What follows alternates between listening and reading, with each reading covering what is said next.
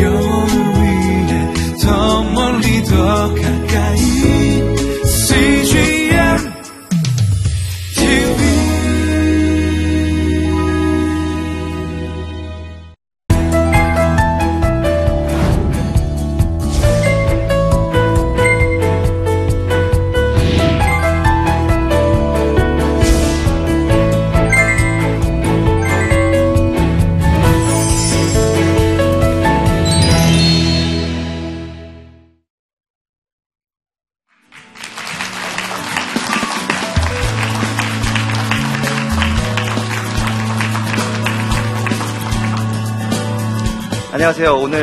강의를 맡은 한국은퇴설계연구소 권도영입니다.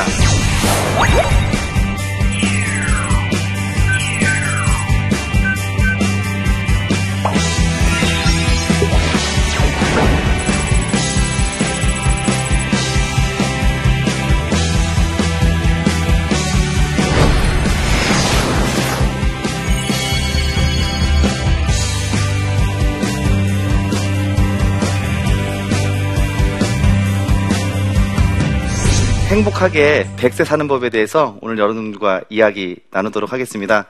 진짜 이제 100살 사는 시대가 왔다고 하는데 건강하게 100살 살아야 되잖아요. 예, 100살 사는데 99세 12월 28일까지 팔팔하게 살다가 감기처럼 3일만 바짝 앓고 하나님 곁으로 가는 게 제일 행복하겠죠? 건강 관리 잘 하셔야 되는데 건강도 중요하고 돈도 중요하고 부부 간의 소통도 중요하고 인간관계도 중요합니다. 여러 가지 복합적인 것들 중요한데 오늘 특별히 그 중에서 돈에 대한 이야기 한번 해보려고 합니다. 거기에 대해서 돈도 흐름이 있고요. 자산 관리도 흐름이 있습니다. 그 흐름에 대한 이야기 먼저 좀 여러분들과 함께 나누도록 할게요. 저는 금융회사를 11년 다녔어요. 금융회사는 빨리빨리 많이 많이를 좋아합니다. 제가 33살에 지점장을 했으니까 굉장히 빨리빨리 많이 많이 한 것 같습니다. 그런데 저희 아버지의 은퇴를 목격하고 제가 너무나 큰 충격을 받았어요. 아버지가 은퇴하신 첫날 아침 식사를 집에서 드시는 거예요. 괜찮았습니다. 점심, 저녁도 집에서 드시는 거예요. 둘째 날도 아침, 점심, 저녁을 또 집에서 드시는 거예요. 뭐 괜찮았습니다. 셋째 날도 아침, 점심, 저녁을 또 집에서 드셨는데 네 번째 날 아침에 아침 식사를 차려 드시다가 접시를 깨뜨리셨어요. 가만히 보고 있던 저희 어머니가 막 뛰어오시면서 안 다쳤냐고 물어볼 줄 알았는데 아침부터 당신이 왜 이 난리를 피냐고 하면서 소리를 지르시더라고요. 저희 아버지가 괜찮아 이럴 줄 알았는데 당신이 안 차려주니까 내가 차려 먹는 거 아니야? 이러면서 큰 소리로 싸움이 벌어졌습니다. 제가 나이가 마흔이 다 됐을 그때쯤에 저희 아버지랑 어머니랑 저를 조용히 부르시고는 엄마랑 살래, 아빠랑 살래. 지금은 은퇴 후에 아주 잘 살고 계시지만 은퇴 초기에 굉장히 고생하는 모습을 보셨어요. 우리 아버지 나름대로 은퇴 준비 자금도 잘 준비되었고 나름대로 삶을 잘 살아갔다고 그다음에 계획도 잘 하셨는 하신 걸로 저는 알고 있는데 은퇴 초기에 많은 고생하셨습니다.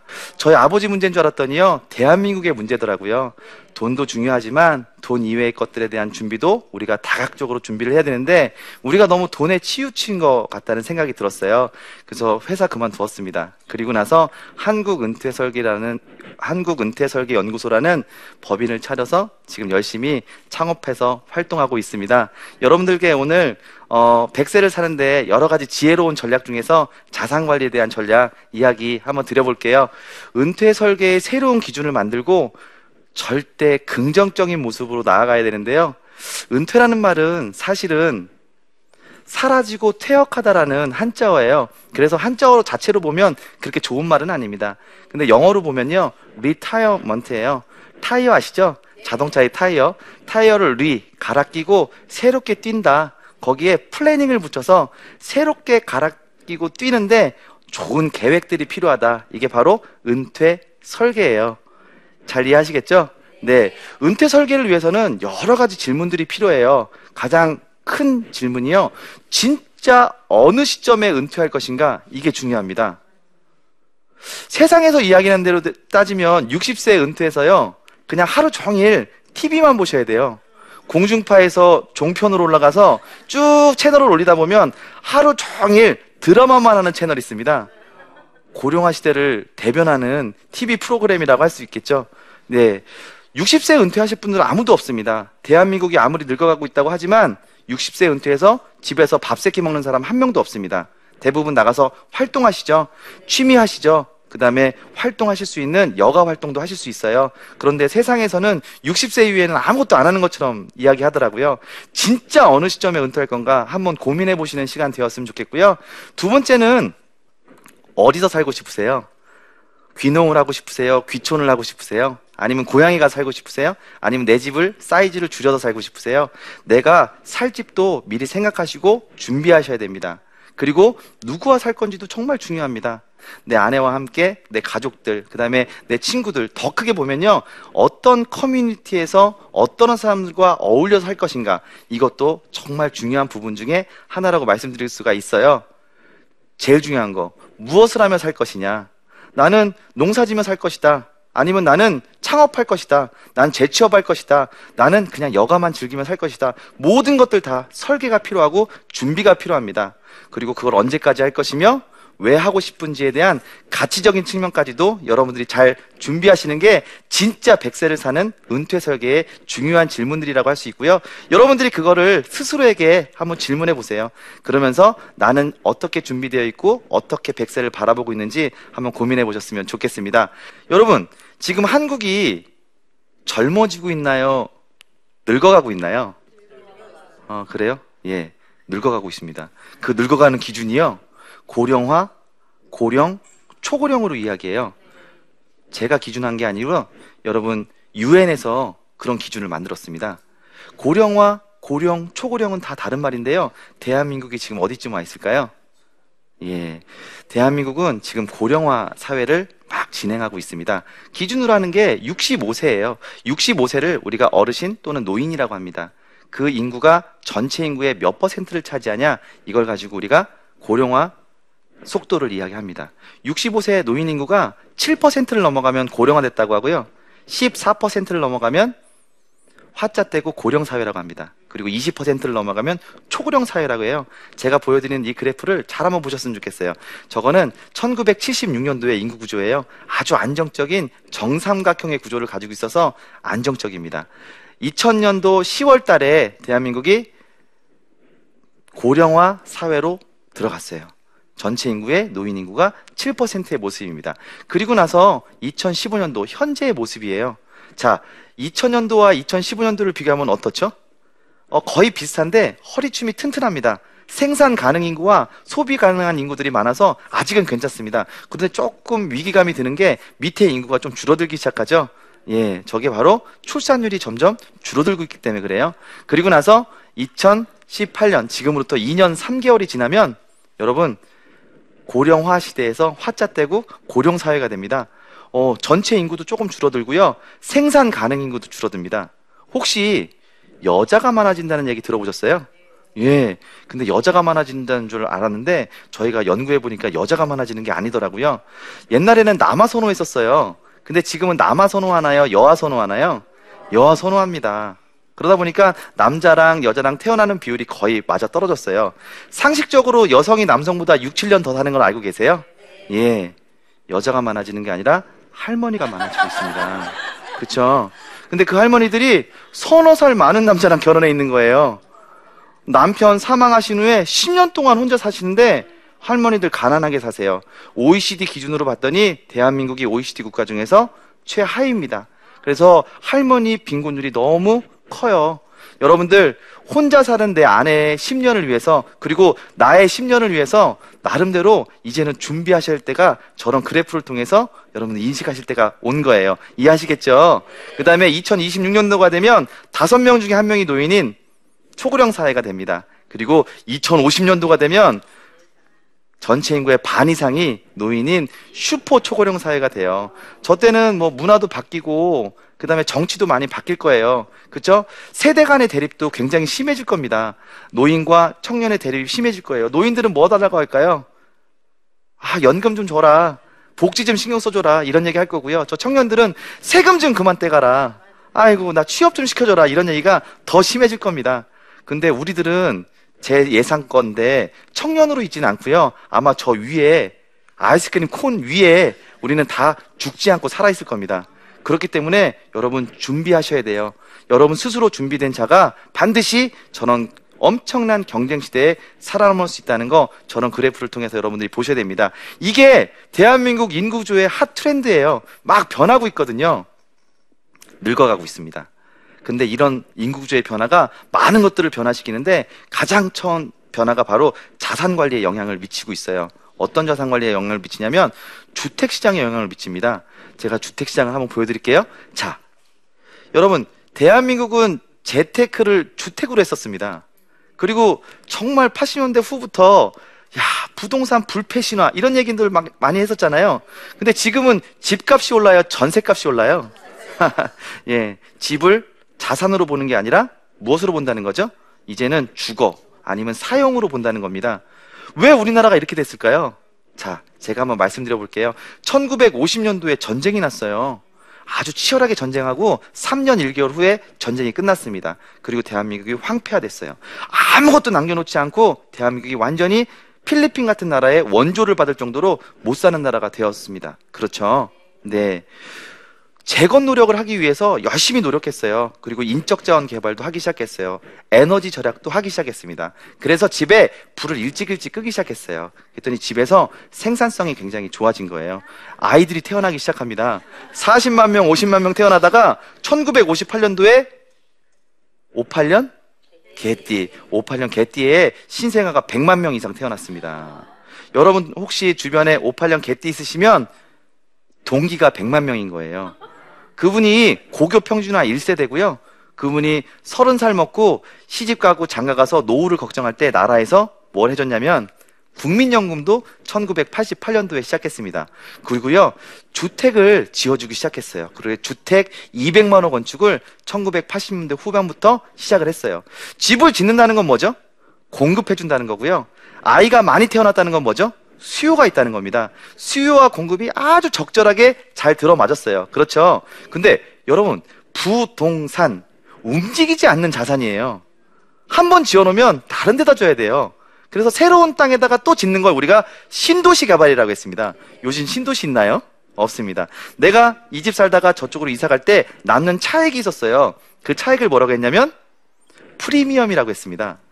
프리미엄 신도시 다 어디 갔습니까? 그쵸? 지금은 이제는 집 가지고 있는 모든 분들이 은퇴를 목전에 두고 있어요. 그런데 문제가 하나 생겼습니다. 저도 집을 가지고 있거든요. 저도 집 가지고 있어요. 별로 안 놀래시네? 저도 집 가지고 있는데 제 집입니다. 문 열고 들어갈 때마다 늘 조심스러운 게 하나 있어요. 현관에서부터 저쪽 거실 끝까지는 은행 거예요. 무슨 얘기인지 아시죠? 예. 전 융자 받아서 집 샀거든요. 그런데 베이비 부머들이 집을 가지고 있는데 융자를 받아서 산 사람들이 아주 많다라는 거예요. 그걸 과거에 레버리지라고 했어요. 이자 내는 것보다 집값이 훨씬 더 가파르게 올랐기 때문에 이자 내는 거 부담이 없었습니다. 근데 지금 이자 내는 거 힘들어요. 저도 이자 내는 거 너무 힘들어요. 그래서 이제는 집 사이즈를 줄이려고 해요. 그리고 지역을 옮기려고 하고 있어요. 그리고 스타일. 아파트에 살다가 연립주택 같은 데로 또 이사 가려는 전략을 세우고 있어요. 나라에서는 주택연금 같은 걸 만들어줍니다. 9억 원 이하의 집을 나라에서 담보로 잡아놓고 평생 동안 연금을 받는 거예요. 어, 60세가 넘어가면 주택연금도 신청을 하실 수가 있습니다. 우리도 준비해야겠죠. 어떻게? 부동산과 현찰, 그러니까 부동산과 금융자산의 균형을 맞추는 게 참 중요합니다. 앞으로의 큰 대세의 흐름 중에 하나니까 여러분들이 부동산과 금융자산의 균형을 맞추는 그런 지혜를 한번 잘 가지셨으면 좋겠어요. 아셨죠? 세금도 많이 변할 겁니다. 조세 정책은요, 아까 말씀드린 저게 2050년도의 인구 구조의 모습인데, 조세 정책은 많이 바뀔 겁니다. 근데 세금을 올린다고 하면 기분이 좋아요? 안 좋아요? 안 좋죠. 그걸 조세 저항이라고 해요. 조세 저항은 굉장히 거칠게 일어납니다. 그렇기 때문에 조세 정책은 일몰 정책이라고 씁니다. 일몰이 뭐냐면 해가 천천히 지듯이 하나씩 하나씩 더 많이 떼고 더 혜택 주던 걸 없애고 있어요. 그래서 여러분들이 세테크, 절세도 신경을 써셔야 돼요. 옛날처럼 금리가 높아서 나름대로 살아가는데 큰 문제가 없는 세상이 아니라 단돈 1%라도 아껴야 되는 그런 시대예요. 그래서 세금 1%도 아껴야 되는데 대부분 연말정산할 때 한 번 정도만 세금에 대한 감각을 가지시지 평소에는 세금에 대한 감각을 못 가지시더라고요.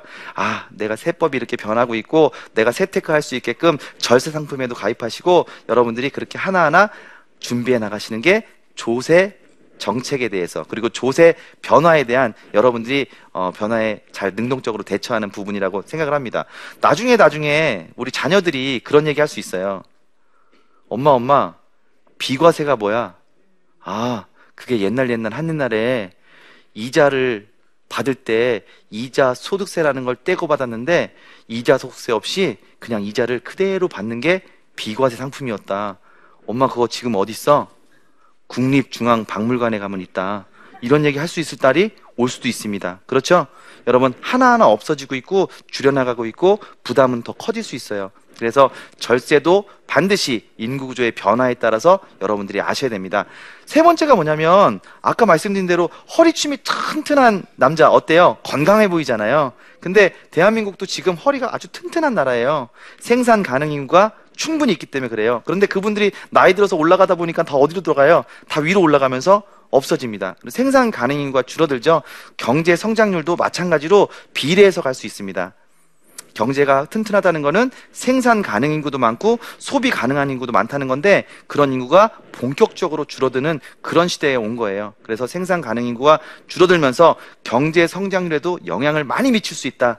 내가 나름대로 이 시대의 흐름에 이제는 하나하나 준비를 해야 된다. 이렇게 보시면 될 것 같습니다. 아셨죠? 요즘에 금리 금리 이야기하는데 중앙은행에서 이야기하는 기준금리가 몇 퍼센트인지 혹시 아세요? 1.25%입니다. 금리는 요즘에 뉴스에도 들어보면 매일 인하 아니면 항상 어떻게 얘기해요? 금리는 인하 아니면 항상 동결됩니다. 그렇죠? 뉴스 들어보면 금리가 올라갔다는 얘기는 거의 못 들어요. 근데 금리가 왜 자꾸 이렇게 떨어질까요? 일본의 금리는 왜 마이너스 금리라고 얘기할까요? 예. 어쩔 수 없이 그 중앙은행에서, 우리로 따지면 한국은행에서 금리를 정하는데, 여러분, 노인 인구가 많아지고, 그 다음에 생산 가능 인구가 줄어들면 저축도 없어지고 투자도 좀 줄어들게 되겠죠?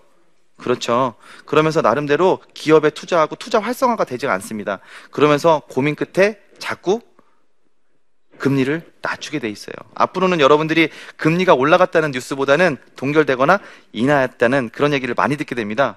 1.25인데요. 여러분 시중은행에서 줄 수 있는 3년 만기 적금 예금이 최고 높은 데가 몇 퍼센트나 주는지 아세요? 시중은행이라고 말씀드렸습니다. 시중은행은 몇 퍼센트나 될까요? 2.2%예요. 어, 너무 낮죠. 옛날에 막 10%있던 시절이 있었는데 지금 2.2%입니다. 시중은행이 그래요. 저축은행은 몇 프로나 줄까요?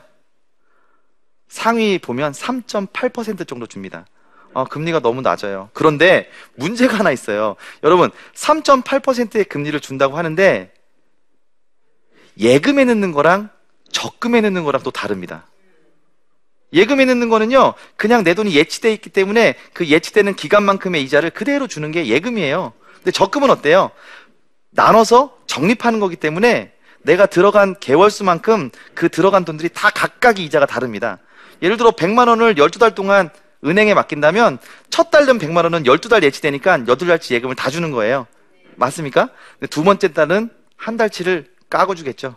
세 번째 달은요. 또 두 달째 까고 주고. 그렇게 하다 보니까 맨 마지막 달은 11달 거를 못 받습니다. 한 달 거만 받는 거죠. 그래서 사실 눈에 보이는 금리가 그 금리가 아니다라는 거 여러분도 좀 아셔야 돼요. 그래서 이렇게 금리가 떨어지고 있는 상황에서 나름대로 여러분들이 이제는 준비를 하셔야 될 때가 온 것 같아요. 제일 중요한 거 인플레이션이라고 있어요. 인플레이션 아세요? 인플레이션은 내 돈의 가치가 물가 상승률만큼 떨어지는 걸 인플레이션이라고 하는데 이렇게 금리가 낮은 시대에는 인플레이션에 대한 여러분 위기감을 가지고 하나하나 준비하셔야 되는 그런 시대가 이제 온 겁니다. 여러분들이 거기까지 이해하시면 참 좋을 것 같아요. 그래서 자산 관리는 변화가 항상 이루어지고 있고요. 전략이 필요합니다. 아까 말씀드린 대로 과거에는요, 너무너무 좋았어요. 뭐가 좋았냐면, 주식으로 재테크할 수도 있고요. 그 다음에 집으로도 재테크할 수 있었습니다. 재테크는 무슨 얘기냐면, 재와 재자, 한자로 재와 재자에다가 테크닉에 T, E C H를 붙여서 재테크라는 말을 써요. 돈을 버는 기술이죠. 과거에는 고수익 상품들이 있었기 때문에 재테크할 수 있었어요. 그런데 지금은 말씀드린 대로 인구 구조의 변화에 따라서 저금리 시대, 그리고 절세 시대, 고령화의 시대, 그리고 변동성이 너무 큰 시대가 됐어요. 여러분 뉴욕에 자주 가세요? 아니면 그리스에 자주 가세요? 아니면 중국에는 자주 가세요? 근데 가보지도 않았는데 그런 나라들이 힘들다고 하니까 우리 주식시장이 막 힘든 경우를 여러분들이 경험하시잖아요. 이제 모든 게 다 우리가 말한 위아더 월드가 된 겁니다. 그래서 외국의 영향도 많이 받고 있어서 변동성도 굉장히 큰 시대에 우리가 살고 있어요. 앞으로 진짜 이 사회를 이겨내기 위해서 전략적으로 자산 관리 하셔야 되고요. 현금 흐름, 돈이 들어오고 돈이 나가는 것에 대한 관리도 반드시 하셔야 됩니다. 그리고 인플레이션을 극복하셔야 돼요. 내가 물건값 올라가는 것보다 내가 조금만 더 이자를 얻을 수 있다면 여러분들이 적극적으로 투자하셔야 됩니다. 근데 투자하려니까 너무 투자의 위험이 크잖아요. 전략적인 자산 관리가 바로 인플레이션 극복에 있다고 여러분들이 보시면 될 것 같아요. 아셨죠? 네. 두렵습니까? 어렵죠? 예. 두렵고 어렵습니다. 세상이 이렇게 만들고 있어요. 하지만 고령화, 그리고 부동산, 뭐 세금, 금리, 심지어는 은퇴 후에 10억이 필요하다는 얘기도 나옵니다. 10억이라는 계산 아주 단순하게 계산할 수 있는데요. 어떻게 계산할 수, 계산할 수 있냐면 여러분 60세 은퇴해서 90살까지 산다고 하면 30년 사는 거예요. 맞죠? 그럼 개월수로 360개월 살잖아요. 음, 한 달에 생활비 300만 원씩 곱하면 10억 8천만 원 필요하거든요. 8천만 원 바겐세일 해가지고 그냥 10억 필요하다고 얘기하는 겁니다. 그거 은퇴까지 준비해서 나오는 사람 아무도 없어요. 거기에 너무 여러분은 두려움이나 공포를 가지시지 않았으면 좋겠어요. 총액보다는 더 중요한 게 여러분의 현금 흐름이에요. 내가 돈이 어떻게 나오고 있고 어떻게 써나가고 내가 어떻게 검약해야 되고 절약해야 된다는 부분을 더 먼저 고민하셨으면 좋겠어요. 아무리 세상이 고령화되고 부동산이 붕괴되고 세금이 너무 힘들고 금리가 떨어지고 10억이 필요하다고 하지만 이 모든 것은 하나님보다 크진 않습니다. 그쵸? 예, 하나님보다 크진 않아요. 그래서 여러분들이 이것들 다 하나님과 함께라면 이겨낼 수 있다고 저는 생각을 합니다. 아셨죠? 네. 지금까지 온 것으로 여러분 절대 감사하면서 사시면 되고요. 두 번째, 여러분 긍정적으로 세상을 바라보셨으면 좋겠어요.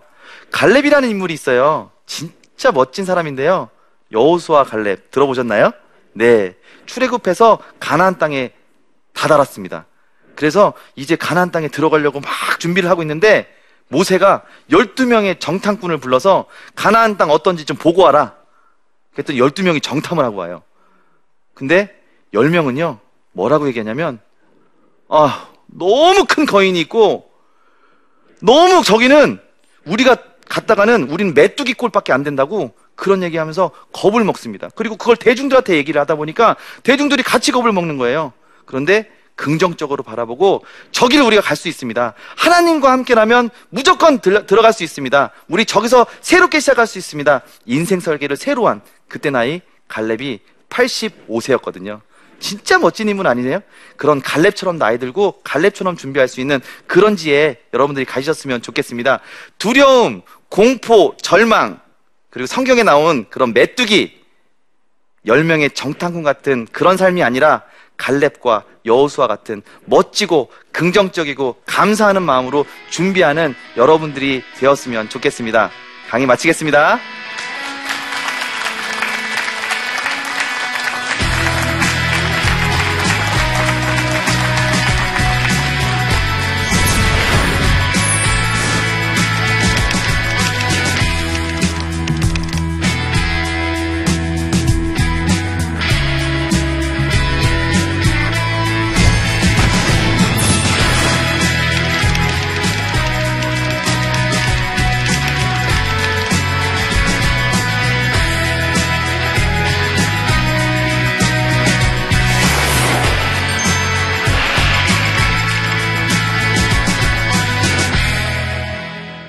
네, 혹시 질문 있으신 분들 질문 받도록 하겠습니다. 네, 말씀하시죠.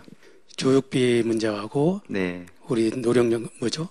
은퇴 자- 자금을 네. 어떤 식으로 배분하는 게 좋을 것인지 네. 그것에 대해서는 답변을 듣고 싶습니다. 우리나라 40대, 50대들이 사실 교육 자금 때문에 가계 자산의 3분의 1을 쓰고 있다는 얘기를 해요. 사실은 자녀 때문에 사실 노후 자금을 마련하지 못하는 그런 현실입니다. 저는 이렇게 말씀드리고 싶어요. 교육 자금을 당연히 써야 되는데 합의에 의해서 상한선을 두었으면 좋겠습니다. 그래서 자녀와 충분한 대화를 통해서 내가 너한테 도움을 줄 수 있는 건 이만큼이고 내가 100세 인생을 살아야 되기 때문에 그 인생 동안 내가 살아야 될 자금을 마련하기 위해서 이만큼의 지원과 이만큼의 나는 준비를 해야 되니 그 부분에 대해서 서로 이해를 하고 서로 돕자라는 차원을 서로 이야기한다면 자녀도 쉽게 받아들일 수 있을 거고요. 나머지 부분은 어, 나름대로 은퇴 자금을 준비하는데 효율적으로 쓰실 수 있을 거라고 생각해요. 몇 퍼센트 몇 퍼센트 기계적으로 나눌 수는 없지만 충분히 자녀와 함께 알맞게 나눠서 함께 이렇게 의논하고 지혜롭게 헤쳐나갔으면 좋겠습니다. 네, 오늘 강의 잘 들으셨나요? 네, 제가 또 다음 기회에는 여러분들께 100세 시대를 현명하게 사는 자산관리 전략에 대해서 또 이야기 나누도록 하겠습니다. 여러분 조심히 돌아가세요. 감사합니다.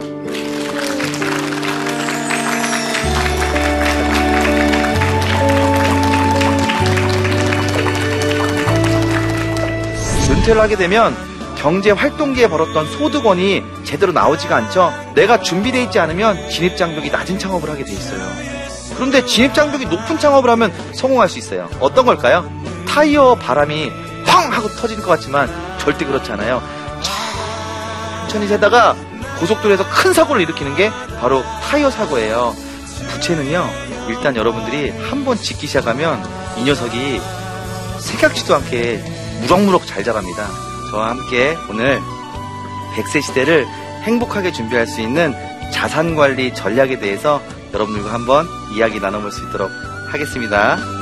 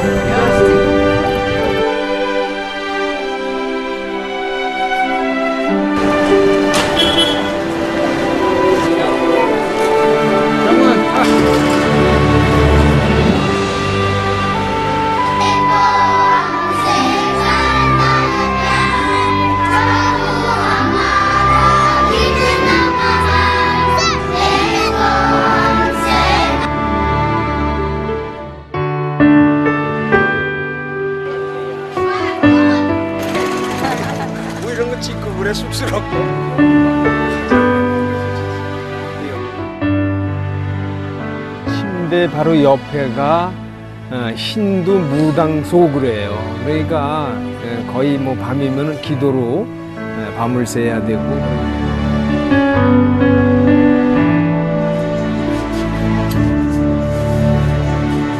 나이로 보면은 이제 젊은이들보다는 이제 천국 갈 날이 좀 가깝잖아요. 그러니까 이제 준비도 좀 절실해. 아,